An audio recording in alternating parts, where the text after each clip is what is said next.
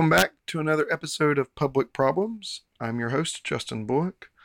This will be season two, episode number eight this week. Um, and in this episode, I have a conversation with a number of students on the topic of childhood obesity and what their research found about the causes of childhood obesity and some things that we can consider doing um, to help combat this issue. Hope you enjoy the episode. And as always, thanks for following along.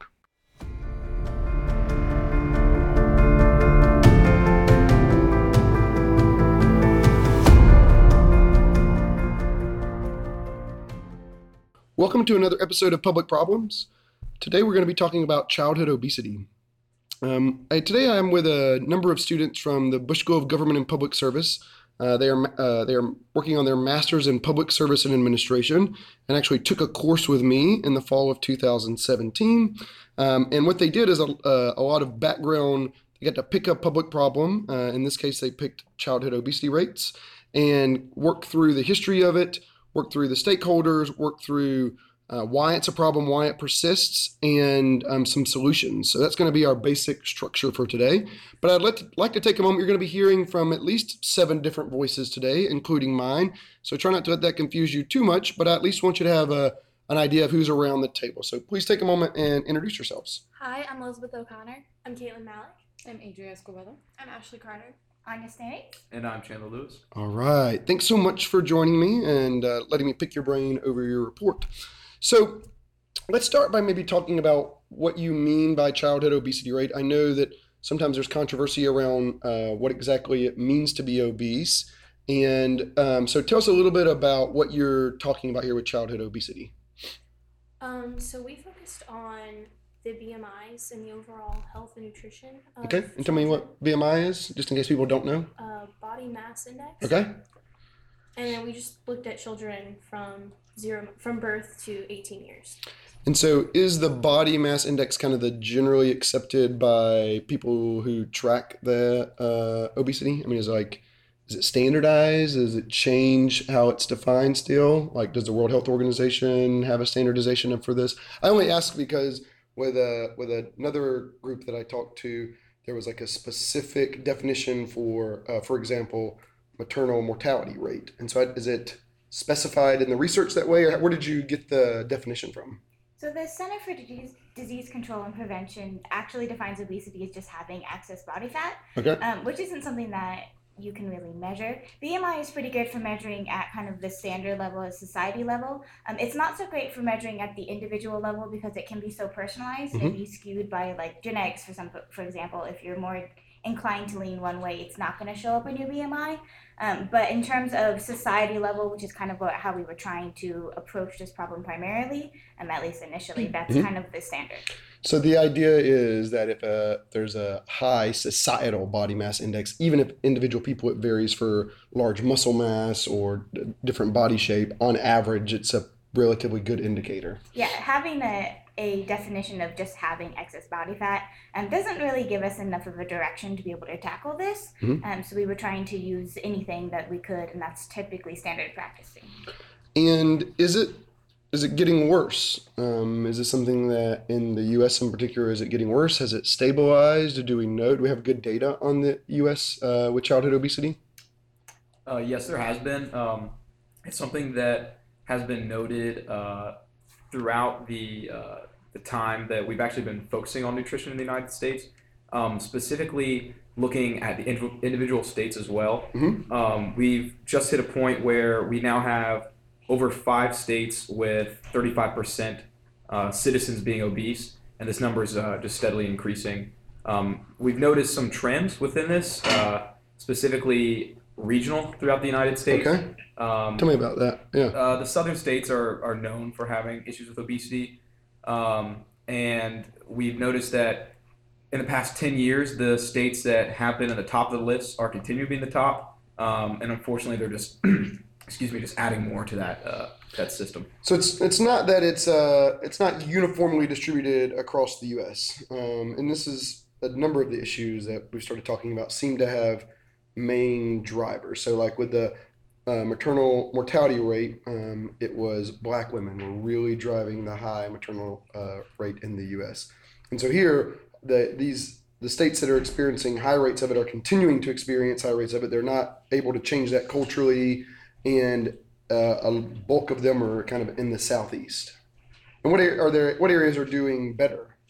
Uh, specifically with our research, we've seen uh, the trends with adult and childhood obesity um, are pretty similar when you look by state. Um, the West Coast is doing very well, specifically Colorado is the lowest state. Um, and right now, Mississippi and West Virginia are both uh, competing for the top, if you will. Um, so traditionally, the uh, Not a good thing to be competing over, I don't think. Exactly. uh, traditionally, um, we we normally see it with uh, the northern states having a better Mhm. situation, but unfortunately, if you look at uh, these these maps and trends throughout the years, um, the southern states are slowly climbing um, to these northern states, but the west is traditionally doing a better job.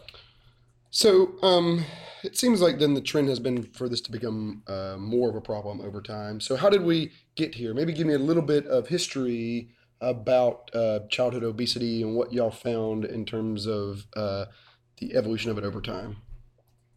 So, as far as childhood obesity, we didn't start recording um, nutrition and health of American citizens until 1960 with the National Health and Nutrition Examination Survey. So, there weren't we weren't tracking this before 1960 as like a No, the best thing that we have beforehand was the food guides that Okay. were established in 1911. And right now we're on the seventh ed- edition of the food guide, which is My Plate. And it's Mhm. focusing on portion sizes. And you can kind of actually see uh, how obesity has played into the nutrition guides because in the original nutrition guide, it was designed for moms who were transitioning their kids into solid foods. And so they just focused on which food groups you need to eat and just gave you seven generic eat this of this, eat this of this. Oh, and now my plate's focused on specifically portion sizes and they even have like a little graph that shows you how much you should put on your plate when you eat to focus on how much you intake. It's interesting. I mean, I know this isn't the main point, but it's interesting that the nutrition guide is that influenced by the political environment. I mean, you I would have thought that maybe it was more standardized than that. So it's kind of it's just kind of interesting to me that it's changed over time, and in arguably in response to you know uh, evolving cultural issues. Yeah. So um, what's the uh, what's the ex- well before we go there. Why, why childhood obesity? Right, obesity is a is a problem that affects lots of people. What what was it about children in particular, or this particular subset of this problem um, in children that was uh, particularly interesting to you all? All about eating habits. Mhm. They start out when they're really young, and then of course, if you develop eating habits that are not so great when you're young, and you turn into an adult, that problem just kind of perpetuates. So one in five children are obese, whereas one in three adults are obese.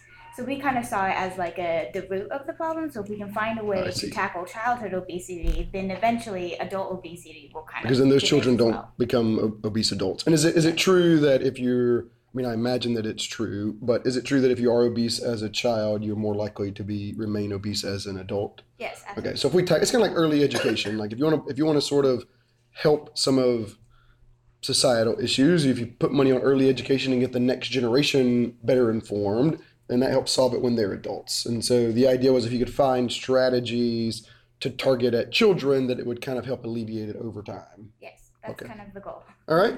So where are we now? It's been trending upward, but how common is this, and how does it? I don't know um, if you compare it across states or to other countries, but where where are we now with this problem? So, the World Health Organization actually has classified this as the most serious health problem of the 21st century. Globally, um, 41 million children are considered obese or overweight, mostly in Africa and Asia, but those trends have also been seen in America. Um, this is caused by many different things. There's different lifestyles in our parents and grandparents, different issues going on, less time to be outside and play and just get that natural exercise that most kids are able to do um, comparably there's unable to do anymore because of school and other activities and parents being too busy or the like. So is it? Um, so you, you mentioned that a lot of the children, uh, obese children, are a- abroad. What's the rate? And do we know the rate of childhood obesity in the in the U.S. or how common it is specifically in the U.S. compared to other countries? Um, thirty about thirty three percent. Um, about 30% are considered overweight or obese in America, and that has been increasing. So it's one in three, right? Mhm. Okay. When you put in obesity with overweight, yes. And so you talked about this a little bit, but I'd like to talk a little bit more about the causes of obesity. This is something we had talked about in some uh, throughout your uh, report as you were as you were writing the report. And so I know that there's a debate about what are the drivers of obesity. And so we talked uh, you talked mentioned a little bit about exercise and diet. So how does this kind of what did you find about what are the things maybe tell me a little bit more about the things that are driving increased rates in childhood obesity. So nowadays, it's just a lot easier to eat unhealthy. Our portion sizes, we just naturally want more food during each meal. Um, they have more sugars, more carbs. And if you aren't actively thinking about or trying to eat organic or healthy, it's very easy to fall into that rut.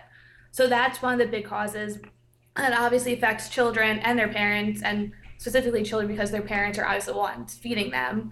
Um, other issues are children learn from a very young age that it's okay to stress eat or emotionally eat from their parents. So they go through childhood thinking, I can have a snack if I'm upset, because that might help. And that over time will add up um, both psychologically and in weight. Mhm. And that then causes bullying, which then causes more stress eating. It's a constant cycle. Yeah, so let's let's talk about this. So it seems like maybe then it's a, a function in part of of diet and in part of exercise, right? Both of, is it true to the best of your understanding of the research that in some way both of these factors are affecting this problem? Definitely. Is that fair to say? Okay. And so, one thing we didn't talk about at the beginning, I suppose, is why is this? It might be, maybe on its face it seems self evident, but maybe not. What are some of the problems with a child being obese? There are, uh, there's problems with uh, health outcomes with adults being obese. So let's go through maybe some of the, you were starting to hit on some of those, but why should, why should we care that children are obese? I mean, going from childhood to adulthood, if you're obese as a child, you're more likely to have heart disease, liver disease, kidney disease, but also diabetes can hit you really at any age. Um, type 2 Mhm. can hit you at any age, and that obviously affects children and adults. So these health issues also children can go through puberty at a younger age and that psychologically can affect them. It can affect their perception in society excuse me from how people perceive them and it just causes a long list of things that will inevitably follow them into adulthood. And so my guess is also that uh, if if all of these things are going on with a child, I mean, it has to be harmful to their ability to learn and do well in school as well. I would think. children who are overweight or obese tend to be more depressed and anxious in school um, they tend to be more loners and have less social stimulation just because of the reaction of their peers their uh, self-esteem how they view themselves and how they think others are viewing them so it definitely hurts them in the long run as far as growth goes Some of this stuff sometimes is just like ugh. So what what's being done now already? I mean, when you looked into this, what's uh, what are some of the things that have people have been different policies or different approaches that have been tried to uh, mitigate this problem? Um, so, Lady, uh, First Lady Michelle, former First Lady Michelle Obama started the Let's Move initiative, and her goal in mind was to tackle childhood obesity and eliminate it within a generation. Mhm. Um, and that's kind of where the the My Plate, the portion size that I talked about, the latest edition of the food guide, uh, evolved from the Let's Move initiative program. And so she's been focusing on portion sizes, and that's just one of the many things that have been going on.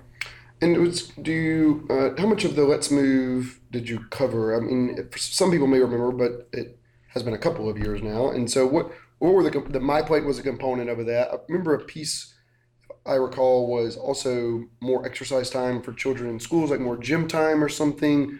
Um, what were, do you remember, or did you look into what were some of the other um, things that were a part of, of that particular campaign?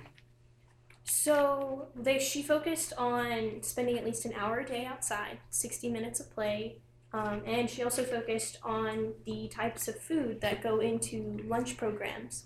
I distinctly remember they don't allow fried food. Mhm. Everything had to be at least baked, Mhm. and you can only eat so many calories, and you had to have at least one food tray. And I know this is a, a recent policy, but did you come across uh, evidence of whether or not has there been any program evaluation that you came across in this process yet?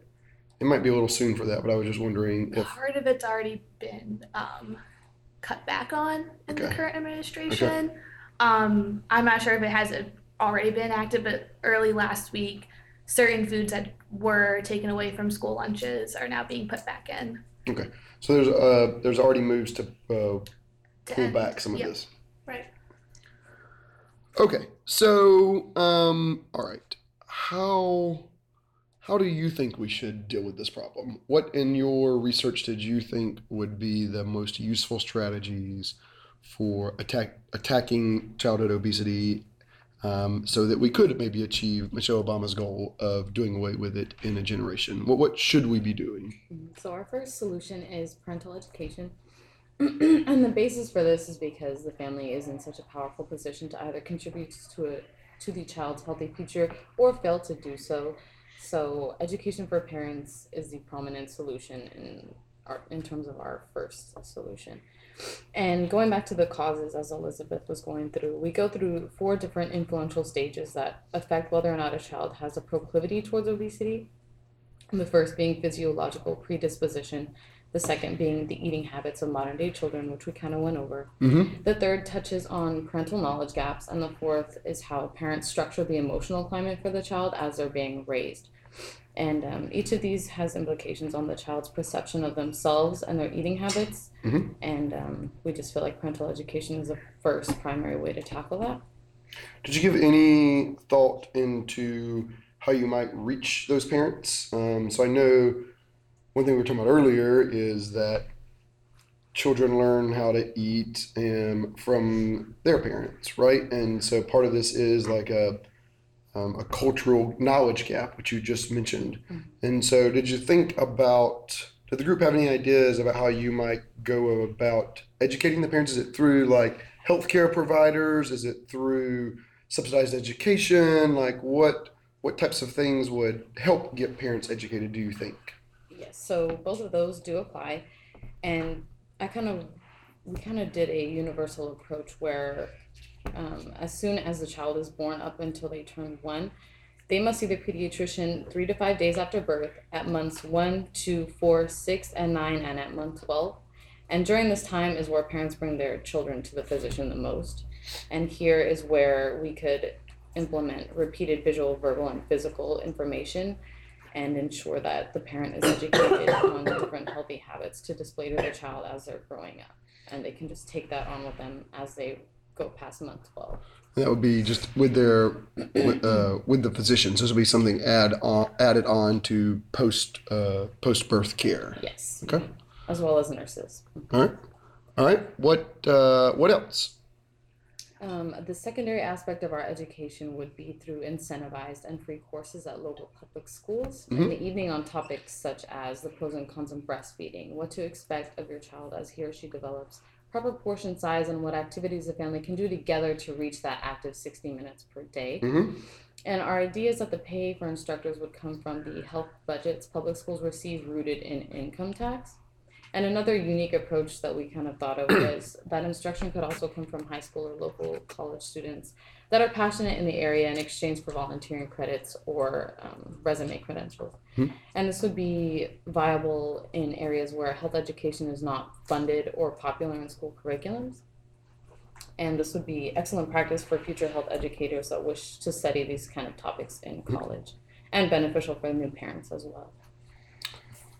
Okay, so um, I think these are uh, um, pretty, um, say, relatively non-invasive uh, policies that you've come up with, and I know that there's also literature and discussions about, um, uh, for example, um, changing the choice structure um, for like when children. Uh, are at a cafeteria, at a lunch cafeteria, making sure the desserts are at the end, right, and the healthy foods are first. Um, did you look into? Um, uh, were there other sort of solutions that maybe there wasn't a complete group consensus on, but that you saw um, that you maybe didn't want to give a full endorsement to? But what other strategies did you come across um, that could also tackle this? Because it strikes me that um, these are these are good steps, but there are they are non-invasive. So what's the range of choices here?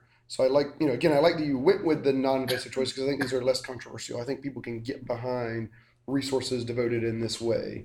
But what else was out there that people might have had some type of aversion to? For example, one that I've seen that you hear about is like a hefty tax on sugary sodas.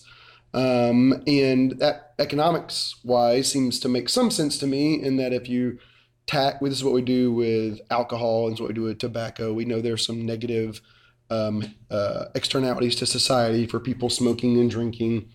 Sounds like, from my understanding of what contributes to obesity, that uh, consumption of sugary sodas, for example, is probably a large contributor in terms of the diet, along with the large portions. Um, and so, is there a reason why you avoided some of these, or did you come across some of these more um, interventionist, I suppose, ways of tackling this? We do have, um, we did talk about also about like solutions in terms of like food deserts and Mhm. particularly for lower income. Mhm. So like how to target that particular group. So, tell me what a food desert is. That might not be something that everyone knows. So, um, a food desert is an area that's essentially doesn't have any grocery store, any kind of farmer's market, really anything around them um, for a mile, and they also don't have any way to get to something Mhm. within that mile. And so it's um, parts of the population that can be upwards of 10% Okay. that do not have access to anything around them. And so they have to rely on maybe convenience stores, they have to rely on fast food um, restaurants. And so, we're talking about areas where there's not really access to a grocery store that has fresh foods, for Mhm. example. Yeah, so they don't even have the option. So they just kind of have only either like a quick like chips or something at- a convenience store. They can get you know cheap food at McDonald's, but it's close and it's what's there. They can't help it. Yeah, yeah. So, uh, okay, so trying to address uh, food desert seems like a clear one to me as well, because if you don't have access to quality, healthy food as a choice, it's not it's not really a, a choice for you. Yeah. Were there others that you come across as well, just to make people aware of them? So tackling food deserts was something that Let's Move also wanted to do. Mhm. They had partnered with several other government organizations like Health and Human Services, um, the USDA, um, to just kind of get funds out there. And Mhm. that's what a lot of these government organizations are doing, is contract and grant management. And so they're contracting out to businesses as well as nonprofits to try and incentivize them to go into these neighborhoods because businesses don't want to go there because they're not going to make money and so they have to find some other some other way to get them there. And that's through these contracts. The usda has an education program which is called know your farmer and it's educating people and saying this is where a local farmer is. Partner with them and try and get this fresh food to these places. Um, there's the treasury has several different funds available that people don't necessarily know about. Okay. and it's businesses don't take advantage of these Mhm. things and so they're just kind of sitting there There's also like community gardens and Mhm. offering plots um, so that people in food deserts or likewise would be able to go ahead and have some food that they can grow themselves. Um, so we there's like that mentality. We also talked a little bit about um, nonprofits and different ways that they could distribute food Mhm. to get to some of those lower income, but those solutions all are at that very much lower income level, Mhm. um, and not so much for like the middle class area. And so you both mentioned nonprofits. Are there any um, kind of nonprofits you came across in your research that are that are particularly active in uh, helping combat childhood obesity or just obesity in general? I do know that. So I am a past AmeriCorps, and I was working for Campus Kitchens, Mhm. which is based in Washington D.C., but- but but is all over the country at different universities. And they take food from campuses and repurpose it for people in need. Um, so I know that they they try and promote healthy food, and I know that they're not the only one. So it's no, not so much as um, tackling obesity in particular, but more like trying to give everybody that like my plate type of situation. So Mhm. like their diet and providing them with nutritional food. Mhm. And so having community gardens, having food that gets distributed being less sugary, um, things like that. Um, unfortunately, food banks there's not like any regulation on things. Like when you go to a food bank, there's desserts and there's desserts like cake and cupcakes and cookies that you can get along with like your bread and your vegetables and your fruit. So like there are options, but it does have to be like a conscious effort of these nonprofits to not pick up cake and instead pick up something else. Um, but then you also do have the trade off of like, well, if you're feeding like a homeless person, they probably haven't had cake in a while, so you want to give them a treat. Um, so Mhm. it's kind of like an, an awkward balance that Mhm. you have to walk sometimes. So it just kind of depends. Yeah, I'm, I'm, uh, did a little bit of work uh, uh, in my graduate program into the kind of fractured nature of nonprofits. It's interesting. Food banks was one in which we worked a little bit with, um, and it was surprising to me how, um, I guess, how very decentralized it is and unregulated it is. And within a even within one county, it wasn't clear that the county knew who all the food banks were. And so just the like basic information for where to tell people to go to get food wasn't always available at, at the local level. Um, okay, so it sounds to me like this is something that has been getting worse. Um, and it has been getting worse in part because changing lifestyle. And so, in changing lifestyle, meaning everything from changing eating habits to changing exercise routines, right? Um, is it, um, are there, are there other reasons that are influencing those things that we missed? And so, one thing I, I'm aware of, for example, is um, targeted ad- advertising of products to children. And so this is like direct to consumer advertising to children of unhealthy products. Is that something that you've given any thought to or came across in your research? I think something something like that is one of those things where you have to learn the self control. Like Anya was just saying, like sometimes you would, would want a treat, and sometimes like you have to understand like it's not in your best option to do that. You can't deprive yourself obviously of all sugary foods and all carbs and stuff that leads to obesity inevitably. But you also need to like watch your intake and make sure mm-hmm. you're not overindulging. Make it like a, a treat or a reward for like a good day or like a good grade on a test for a child or something mm-hmm. like that. Mm-hmm. And um, do we do you think it's do you think it's reasonable to expect children to have that self, kind of self control, or is this more of kind of going back to the parental education thing? Definitely back to the parental education. I mean, like you said, direct to consumer advertising, a bright color is going to attract any child, Mhm. especially if they like the food and the taste and the sugar high they will get from it. So it's the parents really taking that role as being a parent and just stepping in and be like, in two weeks you're gonna regret eating that because you're just gonna keep eating it. So it's it's them really taking the control. Do, as, a, as a group, do we think it's this is um, something that uh, it sounds like the group kind of came down on the side of uh, just no government intervention? Is this sort of like a is this uh, why did we come to that solution in this case? Because I would I would argue with argue to you that there are some really good tools that we could use, but they require government to do stuff. And so in doing that is um, was the idea to try to build as much consensus as possible across different ideologies so that you didn't have to tap into too much government intervention. Because for example i mean i know i brought it up a couple times now but like taxing sugary goods or we regulate commercials on alcohol and tobacco for children. It doesn't seem that interventionist to me to regulate um, advertising of sugary products right? At least on its face it doesn't seem uh, super intrusive to me. So, but it sounds like the group's are a little averse to these things. Is is there a particular reason why, or did you want to just again remain pretty non-interventionist?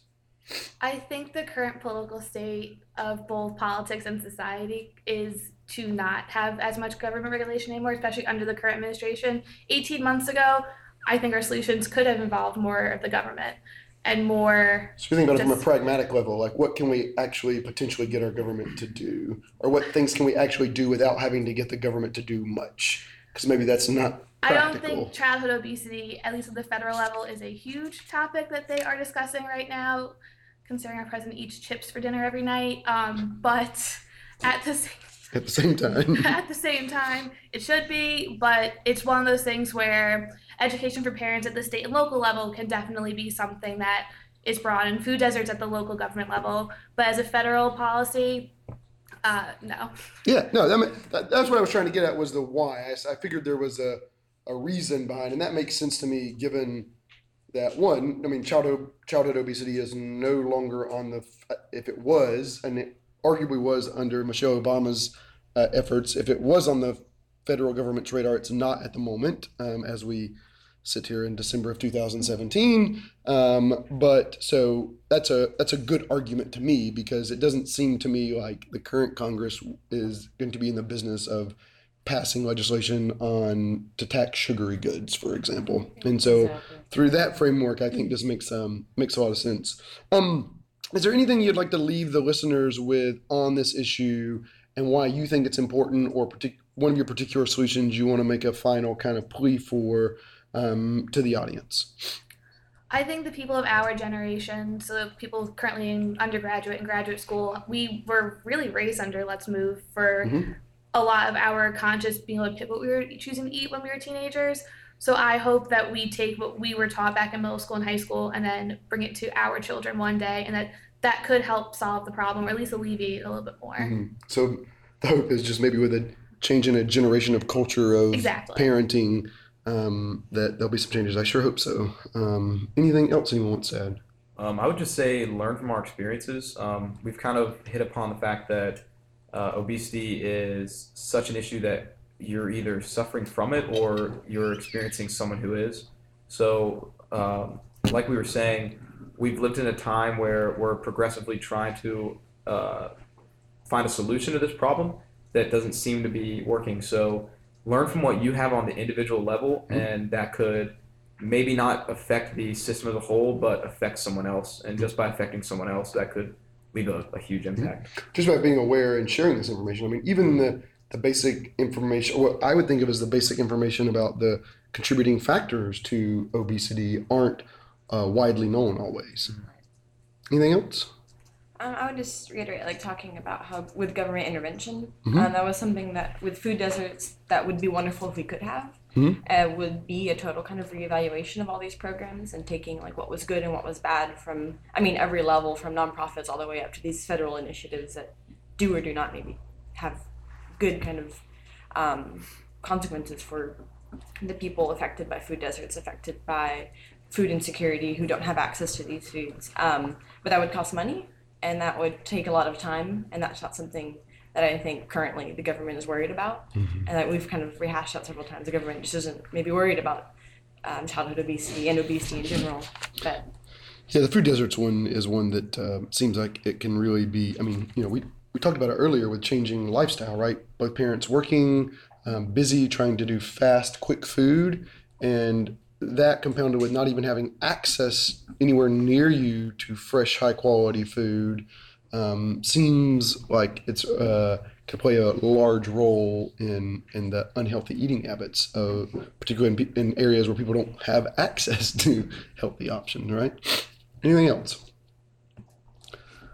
All right. Well, thanks so much for taking the time to talk with me today. Um, this was very informative. Thanks for all your work and for taking the time to help make um, the general public aware of this issue. So, thanks again. Thank you.